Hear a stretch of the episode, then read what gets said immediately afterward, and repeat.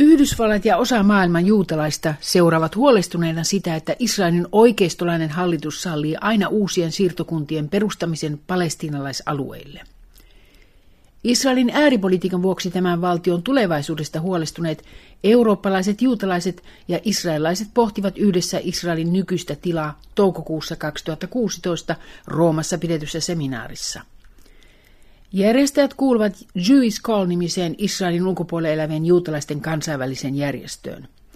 Kirjailija Milanon yliopiston dosentti Stefano Levi della Torre oli yksi seminaarin alustajista. Hän syyttää Israelia siitä, että se jatkaa palestinalaisalueiden miehittämistä, mutta ei etsi toimivia, pysyvään rauhaan johtavia ratkaisuja. Stefano Levi della Torre. E costruisce una, una situazione di apartheid, cioè del, del fatto che esiste Israel luo apartheidiin erotteluun perustuvaa politiikkaa. Kokonaisten palestiinalaisten asuttamien alueiden väestöillä ei ole edes kohtuullisia kansalaisoikeuksia.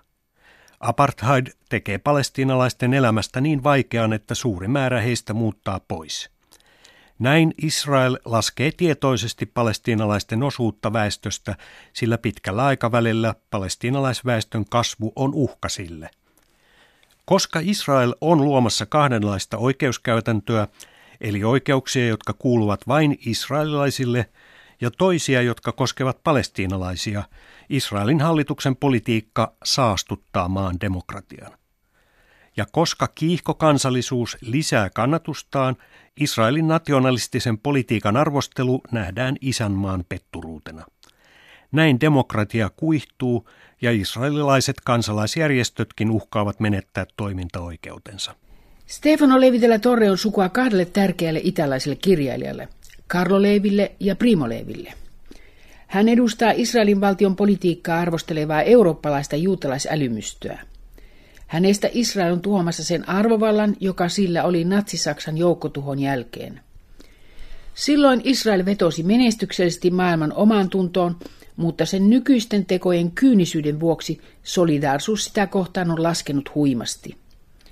Levitellä Torren mielestä Israelin strategia toimii lyhyellä aikavälillä, mutta arvovallan menetys on tuhoisaa pitkällä aikavälillä. Miten pitkään natsismin joukkotuholla ja siihen liittyvällä lännen huonolla omalla tunnolla voidaan vaientaa kaikenlainen nyky-Israelin tekoihin kohdistuva arvostelu? Sì, questo qui è, è un ricatto che, è un ricatto che mm, Kyllä minustakin Israelin käyttämä kiristyspolitiikka murentaa holokaustin sille antamaa arvovaltaa. Jo arvovallan menetys on vakava asia koko maailman juutalaisille, myös meille eurooppalaisille. Israel nimittäin valjastaa oman nationalisminsa käyttöön tapahtuman, joka kuuluu ihmiskunnan vastaisten rikosten joukkoon. Minusta joukkotuhon muisto voidaan nähdä kahdella tavalla. Voidaan sanoa, että joukkotuhon ei pidä koskaan enää tapahtua, mutta toisaalta voidaan sanoa myös, että sen ei pidä koskaan tapahtua meille. Jälkimmäisessä tapauksessa joukkotuhon muisto valjastetaan palvelemaan kansallismielistä Israelia. Kirjain Levitellä Torren mielestä holokaustin jälkeisen Israelin alkuperäisen hyväksynnän lisäksi nykyisin Israelin olemassaolo laivistuu sillä, että on olemassa Israelin kansa. Ja tätä asiaa vähätellään siksi, että nykyisin usein kansat nähdään vain poliittisina ilmiöinä eikä kansoina. Eh, così come, come gli israeliani hanno detto dei palestinesi, questi sono l'olp, diciamo così. Israelilaiset näkivät palestiinalaiset aikanaan vain Palestiinan vapautusjärjestönä, eivätkä tunnustaneet, että he ovat kansa. Myös Israel nähdään usein pelkkänä nationalistisena ilmiönä, eikä oteta huomioon, että erilaisten poliittisten näkemysten lisäksi myös Israelin kansa on olemassa. Näin kokonainen kansakunta nähdään pelkkänä poliittisena ilmiönä. Keskustelukumppanini muistuttaa, että Israel joutui tunnustamaan Palestiinan kansan olemassaolon siksi, että vuoden 1987 intifada, palestinalaisten laaja taistelu omien oikeuksensa puolesta, toi Palestiinan väestön tahdon esille. Juuri siksi kahden kansan edustajat ryhtyivät neuvottelemaan ja sopivat Oslossa vuonna 1993 alustavasta rauhasta, mutta sopimus ei johtanut todelliseen rauhaan. Miksi Oslosta alkanut rauhanprosessi epäonnistui? Stefano Levi della Torre. probabilmente anche per ragioni, chiamiamoli così, Todennäköisesti myös teknisistä syistä siksi, että osapuolten oli määrä edetä pikkuaskelin, mutta juuri tämä politiikka nosti esiin kahden osapuolen vallan eritasoisuuden. Sen, että vahvan Israelin vastapuoli oli heikko palestiinalaishallinto. Ilmeisesti Israel käytti hyväkseen omaa ylivoimaisuuttaan, ja toisaalta palestiinalaisten keskuudessa tuli päällimmäiseksi palestiinalaishallinnon johtajien mahdollisuudet hyötyä henkilökohtaisesti kansainvälisestä avusta. Näin luotiin tilanne, jossa lopullisen sopimuksen siirtyminen tuonnemmaksi oli liian monien etujen mukaista. Palestinalaishallinnon korruption katsotaan alkaneen siitä päivästä, kun Yasser Arafat palasi palestinalaisalueelle ja jatkuu tänä päivänä. Tosin Salam Fayedin pääministerikautena tämä mies laittoi Palestiinan kansallisen sijoitusrahaston korruptiota estämään pyrkivän järjestön Transparency Internationalin valvontaan. Kun nykyinen palestinaishallinnon presidentti onnistui häätämään Salam Fayedin pääministerin tuolilta, vaikka pääministeri nautti sekä palestiinalaisten että kansainvälisten järjestöjen ja EUn luottamusta, varojen hoito palasi entiselleen.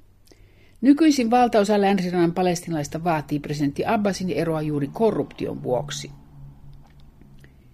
Israelin johto ei näytä olevan kiinnostunut todellista rauhansopimuksesta, koska Israel hyötyy monin tavoin nykytilanteesta, keskustelukumppanini sanoo. Israel sallii koko ajan uusien siirtokuntien perustamisen palestinaisalueelle. Jos Palestiinasta tulisi kansainvälisesti tunnustettu valtio, miehityspolitiikan jatkaminen olisi nykyistä vaikeampaa. Si, c'erano da un lato delle posizioni tra i palestinesi. Totta, sen lisäksi myös palestiinalaisten keskuudessa on poliittisia järjestöjä, jotka eivät halunneet sopimusta. Puhun nimenomaan Hamas-järjestöstä. Stefano della Torre vastaa. Hän muistuttaa, että italialaisen Corriere della Sera-lehden veteraanitoimittaja Antonio Ferrari kysyi aikanaan pääministeri Yitzhak Rabinilta, miksi Israel suosi Hamasin kasvua. Tämä vastasi, se oli meidän virheemme. Näin Israelin puolesta rauhansopimuksen allekirjoittanut pääministeri tunnusti, että Israel oli edistänyt islamistisen järjestön kasvua heikentääkseen suurinta järjestöä Al-Fatahia, jonka riveistä ovat tulleet palestinalaishallinnon johtajat. Sì, è una confessione. Cioè, nel senso che lo vediamo continuamente questa Liian lyhyen aikavälin näkemykset antavat tällaisen tuloksen. Kun Israel suosi Hamasin kasvua Palestiinan vapautusrintaman heikentäjänä, siitä oli hyötyä lyhyen ajan, mutta sitten Israel on ollut tekemisissä Hamasin kanssa. Ja Hamas ei halua päästä sopimukseen rauhasta, koska sen tavoitteena on tuhota Israel. Rooman seminaarissa Stefano Levi della Torre ehdotti, että Israel vapauttaa vankilasta Marwan Barghoutin Arabiliiton ehdotuksen mukaisesti – Marwan Barghouti on palestinalaisten joukossa hyvin arvovaltainen vankilassa oleva johtaja. Yksi paikalla oleista israelaista tyrmäsi täysin hänen ehdotuksensa, mutta millaisen kirjailijan mielestä rauhasta pitää sopia vihollisen kanssa. Tässä tapauksessa sellaisten ihmisten kanssa, jotka todella edustavat palestinalaisia. Ja Marwan Barghoutin kannatuksesta palestinalaisten keskuudessa ei ole mitään epäilystä. Anche se eh, è stato incriminato per eh, crimini vari, eccetera. Näin on, vaikka Marwan Barghouti on tuomittu erilaisista rikoksista. Israel on aina kieltäytynyt tunnustamasta vastapuoltaan tai yrittänyt heikentää sitä. Juuri näistä syistä Oslon sopimus ei ole johtanut todelliseen rauhaan. Minusta Israel ja palestinaishallintoa painostaneet kansainväliset vaikuttajat ovat onnistuneet tekemään palestinalaisneuvottelijoista kilttejä lampaita – joilla ei ole enää oman kanssa luottamusta. Tällä kentällä Israel on onnistunut todella myös keskustelukumppanini mielestä. Poi Israele ha dei successi veri anche, perché effettivamente dal punto di vista della, del dinamismo economico, delle invenzioni. Niin, Israelin menestykset ovat nousseet sille päähän, mutta Israelilla on myös todellisia menestyksiä. Puhun sen vahvuudesta taloudessa ja sen tieteellisistä keksinnöistä. Sen sijaan Israelilta puuttuu kyky käyttäytyä hegemonisesti. Se tarkoittaa sitä, että sen pitäisi tähdätä voittoon oman toiminnan laadun eikä toisen nitistämisen kautta. Sen sijaan Israel voittaa, koska se nitistää vastapuolen. Israel voittaa myös sen aseellisen ylivoiman johdosta. Cioè che Israele debba essere molto armato, sono convinto che questo è necessario.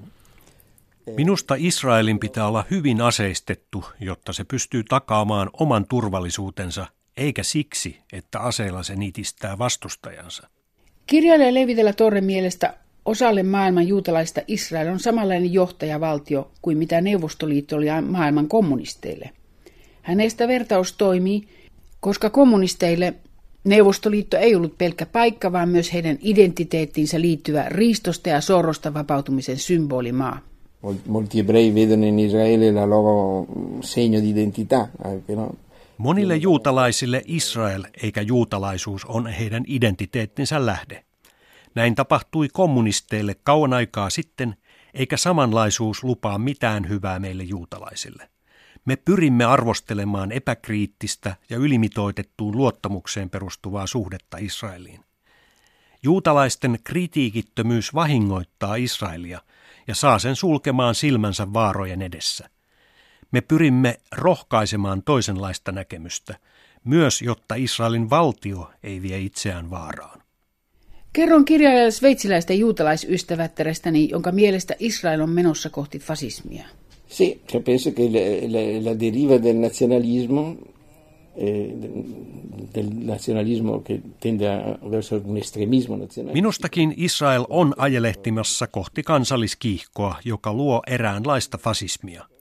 Erikoista on se, että armeija ja sen johto näkevät vaarat paremmin kuin maan poliittinen johto.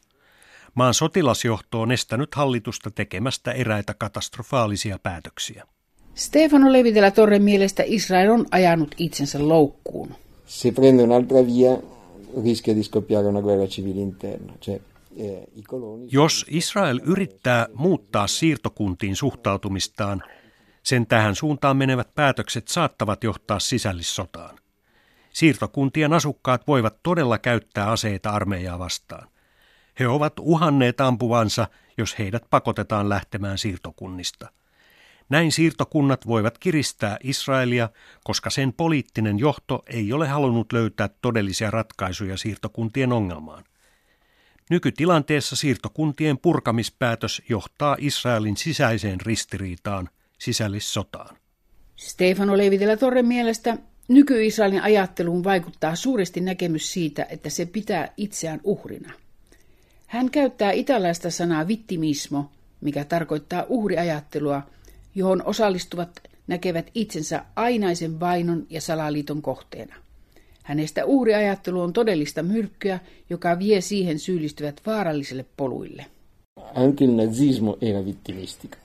Il nazismo diceva che ci hanno fatto di tutto. Siamo... Myös natsismi perustui uhriajatteluun. Natsit sanoivat, juutalaiset sortavat meitä ja tuhoavat meidät. He pyrkivät valtaan ja siksi heidät pitää eliminoida.